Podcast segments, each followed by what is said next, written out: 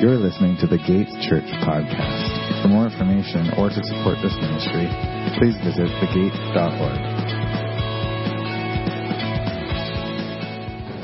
Thank you, worship team, for reminding us of, of what it's all about, uh, of, of, what it has been all about this Advent season at the gate. That's uh, been our topic and our theme prepare Him room.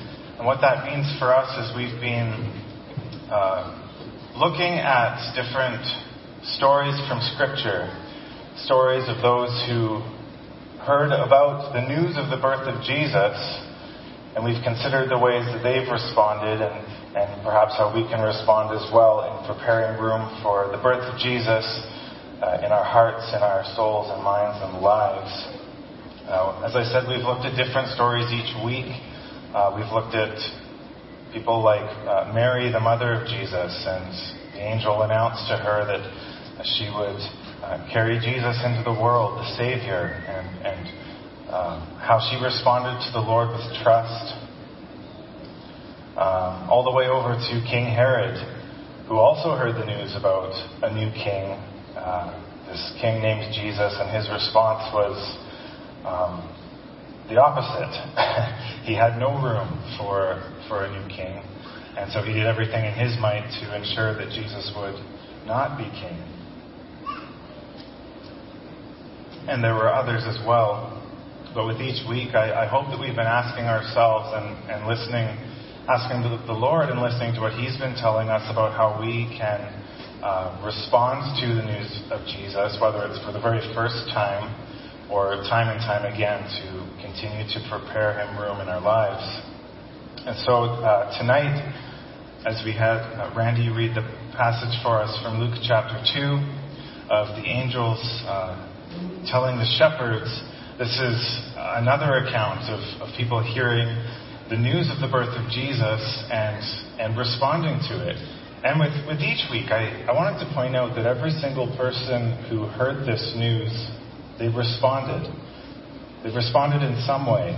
Uh, most of the stories that we've read, the response was with uh, praise and, and, thanksgiving and some kind of uh, you know, faithful response to God, except for Herod. But in any case, they responded. And I believe that we're no different today. When we hear about um, Christmas, when we hear the, the gospel, really, which is what Christmas is about, um, each of us responds in our hearts. So, as I said, we, we come to chapter 2 tonight. Uh, we have the angels appearing in the sky to the shepherds. And every time that I hear this story, I can't help but wonder what happened if the angels maybe had the wrong address if they got lost on their way into Jerusalem and they ended up in the country somewhere and they didn't, and then they're like, well, we're here, so who can we tell the news to? I guess we'll tell it to the shepherds. It seems like those weren't the ones who were intended to hear the announcement of God's glory from the angels. But that's not true, right? That, of course God intended it. He sent his angels to those people in that place to hear the birth announcement of his son.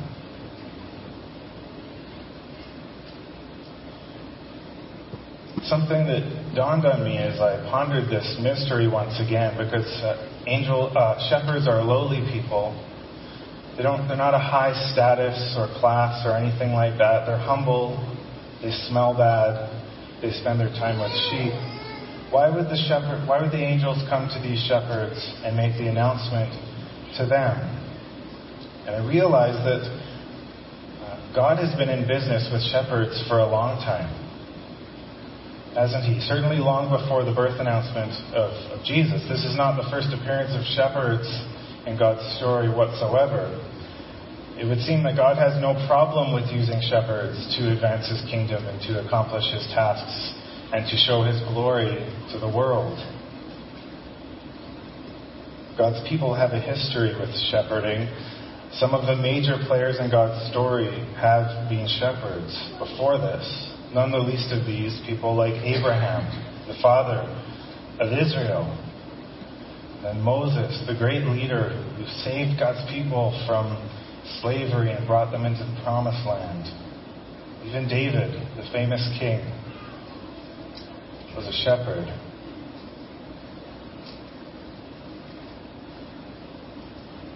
And so, yes, we can be amazed when we read in Luke 2 know, that, that God would show up to shepherds and announce to them in the way that he did. But we shouldn't be surprised if we're paying attention that God's chosen to tell these people what he did. He's been choosing shepherds all along for the work of his glory and his plan.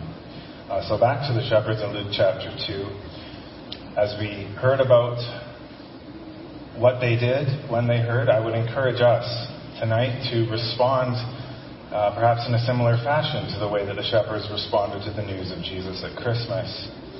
Um, we can be like the shepherds. We can respond with excitement and wonder at hearing about the Messiah born so long ago in Bethlehem. We can be like the shepherds to, to find Jesus at this time, to seek him and find him at Christmas in the story. And we can be like the shepherds in how, as we find Jesus, our response is uh, excitement, right? As we discover how what God has, has revealed to us and shown us in His Word is in fact true and amazing, we can be filled with the same kind of excitement and joy and, and willingness to celebrate at Christmas for, for the, the right reasons, so to speak. God is good to us. He's present with us. He came to us, though we were unworthy and lowly, and He came to save us. So, in terms of preparing Him room, um, perhaps applying this or what this looks like for us, I, I, think that Paul puts it really well. So I wanted to read for us from Romans chapter 10, the words of Paul, uh, as a description of what this can look like. And it actually lines quite well with the, with the particular ways that the shepherds responded as well, which is interesting. Uh, from Romans 10, verses 9 to 13, I'm reading from the Common English Version tonight, or sorry, Contemporary English Version, it's called CEV. Paul says, So, you will be saved if you honestly say that Jesus is Lord. And if you believe with all your heart that God raised him from the dead, God will accept you and save you if you truly believe this and tell it to others. The scriptures say that no one who has faith will be disappointed, no matter if that person is a Jew or a Gentile. There's only one Lord, and He is generous to everyone who asks for His help. All who call out to the Lord will be saved.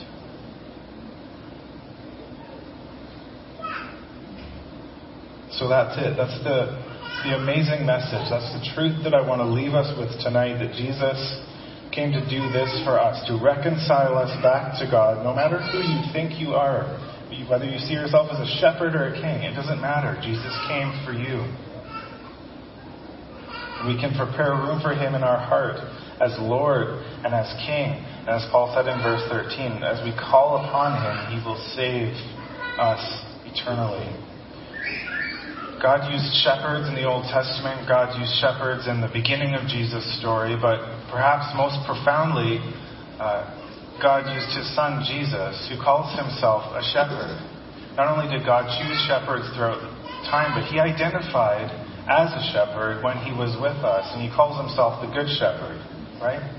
Now, the difference between Jesus, the shepherd, and other shepherds in the past is that Jesus was not a shepherd of sheep, but of people, right? He shepherded those whom he loved and he called, those he came to save. And he's not a, a normal shepherd either, because as the good shepherd, he says, I lay down my life for my sheep to save them. Jesus is the good shepherd who lays down his life to save his flock. That's us. He saves his sheep by his birth at Christmas, his ministry and his life, and then in his death and what he accomplished in his resurrection at Easter time. So the celebration of Christmas is awesome. It's joyful, and I love it because it's the message that reminds us of God's love for us and the truly amazing way that He saved us by His Son. And this is what Christmas is all about and what we're celebrating tonight and tomorrow in whatever ways we, we happen to do this. Um, I'd like to uh, pray now. If you'll bow your heads, we'll pray and just say, God, uh, tonight of all nights, I, I pray that our hearts and minds would be fully open to you through this message, message of Jesus, God. May we feel the power of your presence with us even now, gathered on Christmas Eve, Lord, uh, knowing that you have promised your presence to us as we believe. Lord, we rejoice together at the, the way in which you've saved us, that you sent Jesus to this earth. Lord, would we be reminded to celebrate, celebrate Christmas uh, by sharing your love, Lord, with those around us, by telling one another of just of what you've done for us and, and being such a thankful people, Lord. So we praise you and we thank you that we can be saved by the power of, of your birth and life, death, and resurrection, Lord. We pray this in the awesome name of Jesus. Amen. And so, to uh, conclude the message tonight, I have the opportunity to light the last candle in the Advent wreath. I wanted to read again, as, as Pastor Greg read at the start of the service. The people who walked in darkness have seen a great light. Those who dwelt in the land of deep darkness, on them has light shone. The light is Jesus.